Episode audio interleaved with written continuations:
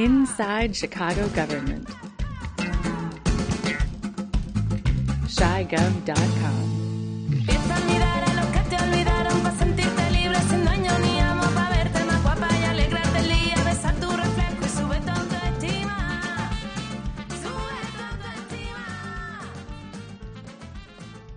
Welcome to another episode where we listen to and hear about Chicago government. I'm Dave Glowacz.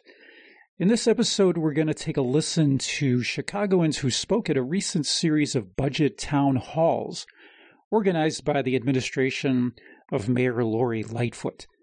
The administration held five of these budget town halls in September and October of 2019. I attended two of them. Now let's listen to some of the single issues that were raised by a bunch of people and some of what I think are the more remarkable or notable ideas that Chicagoans had about how to raise revenue for a city that's apparently strapped for cash. Other ideas people had were on how to cut costs in the face of what Lightfoot has said is a looming 2020 budget shortfall of nearly a billion dollars. One issue that a bunch of people addressed was what to do about the city's anticipated $30 billion pension obligations. I'm not looking to necessarily take away what's earned or what, what is out there for certain people, but corporate America did away with pensions. Most of them did almost two decades ago.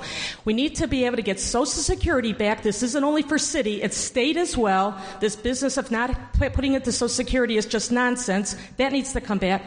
Convert pensions to 401k plans, and we need to get a constitutional amendment now to be able to do this. Another subject that many speakers talked about was tax increment financing. On January 1st, 2019, there was $1.51 billion in property taxes sitting in the TIF accounts. Mayor Lightfoot, you were elected on a promise to bring a new day of justice, integrity, transportation, and accountability to Chicago. And you have an unprecedented opportunity to make a fabulous start on these promises by ending Chicago's broken and unjust TIF program and emptying the TIF piggy bank, which is nothing more than an unregulated slush fund. In addition, we call on you to cancel the two racist and corrupt super TIFs rushed through the City Council in the waning days of the Emanuel administration. The Lincoln Yards Project and the 78 Project were gifted with $2.4 billion of public subsidies, which include $800 million in finance fees. Another issue that speakers brought up how the city's new budget should provide for an increased level of mental health services. My question and concern is about the Chicago casinos, especially because the five proposed sites are located in predominantly African American communities. African Americans and Latino Americans have a higher risk of gambling problems. We don't have enough mental health clinics in the community or clinicians to do what this upcoming problem. Do you have anything to address this? And are you willing to have a community benefits agreement to whichever proposed site is selected? Another issue that came up repeatedly was that of affordable housing. I want to emphasize the need for the mayor to follow through on her campaign promise to create a dedicated revenue stream to address homelessness in Chicago. I experienced homelessness for six years before receiving a housing voucher from a pilot program two years ago. Before being housed, I found it very difficult to find and work a job at all because of the great difficulty in finding and keeping a job in that state of living. Friends I have left behind on the streets not, are not only still homeless, but many are in a downwardly spiraling, deteriorating state as well, as homelessness greatly exacerbates any health or personal problems one may have already had before or that they may acquire after becoming homeless. The Housing First method of homelessness policy, that is providing housing and wraparound services to the homeless first and foremost, is not only the most effective in bringing positive results, but it is also the most uh, cost effective to the public purse. To leave the homeless on the street is three times more expensive than to provide each homeless person with an apartment and a caseworker, in large part because of the uncontrolled and unchecked co- compounding of health problems of the homeless and the otherwise unnecessary law enforcement procedures and actions t- against them.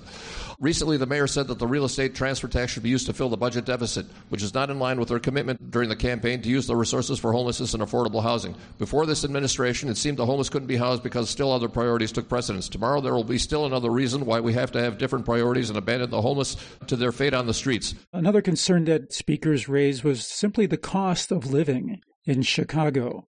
I'm one of those middle class people that people talked about where our income's been flat.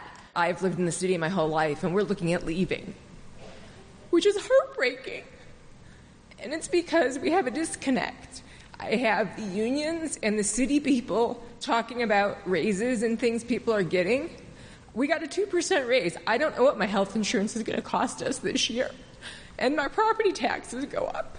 And it's really emotional and really frustrating when people say we can tax the middle class or we can tax the wealthy. That number is going to keep dropping because the people that we're going to tax the most can just leave. We're, we have to come up with a plan to leave. And nobody wants to leave their homes. Some speakers noticed, as I do, lots of city workers out on the street working on street or water projects and don't seem to be very busy. I was disturbed to see when I wanted to have my curb fixed out in front to have one person digging while six people were standing there watching him. And I'm sure that the woman who was standing in front of me is a very good city worker, and there are many that are very good, and I'm sure these people have their jobs. But I was wondering what you're planning to do to make city workers more efficient. After all the town halls were done and the city completed an online survey about the 2020 budget, the city summarized all the input that folks gave and there is a link on the description to this episode at chigov.com if you'd like to see that summary. That's a wrap for this episode. Listeners, as always, if you have questions or comments or suggestions for future interviews, you can get those to us. A number of ways. You can email us via comment at chigov.com. That's C H I G O V.com. And on Twitter, you can reach us at CHIGOVT. I'm Dave Glowacz. Thanks for listening.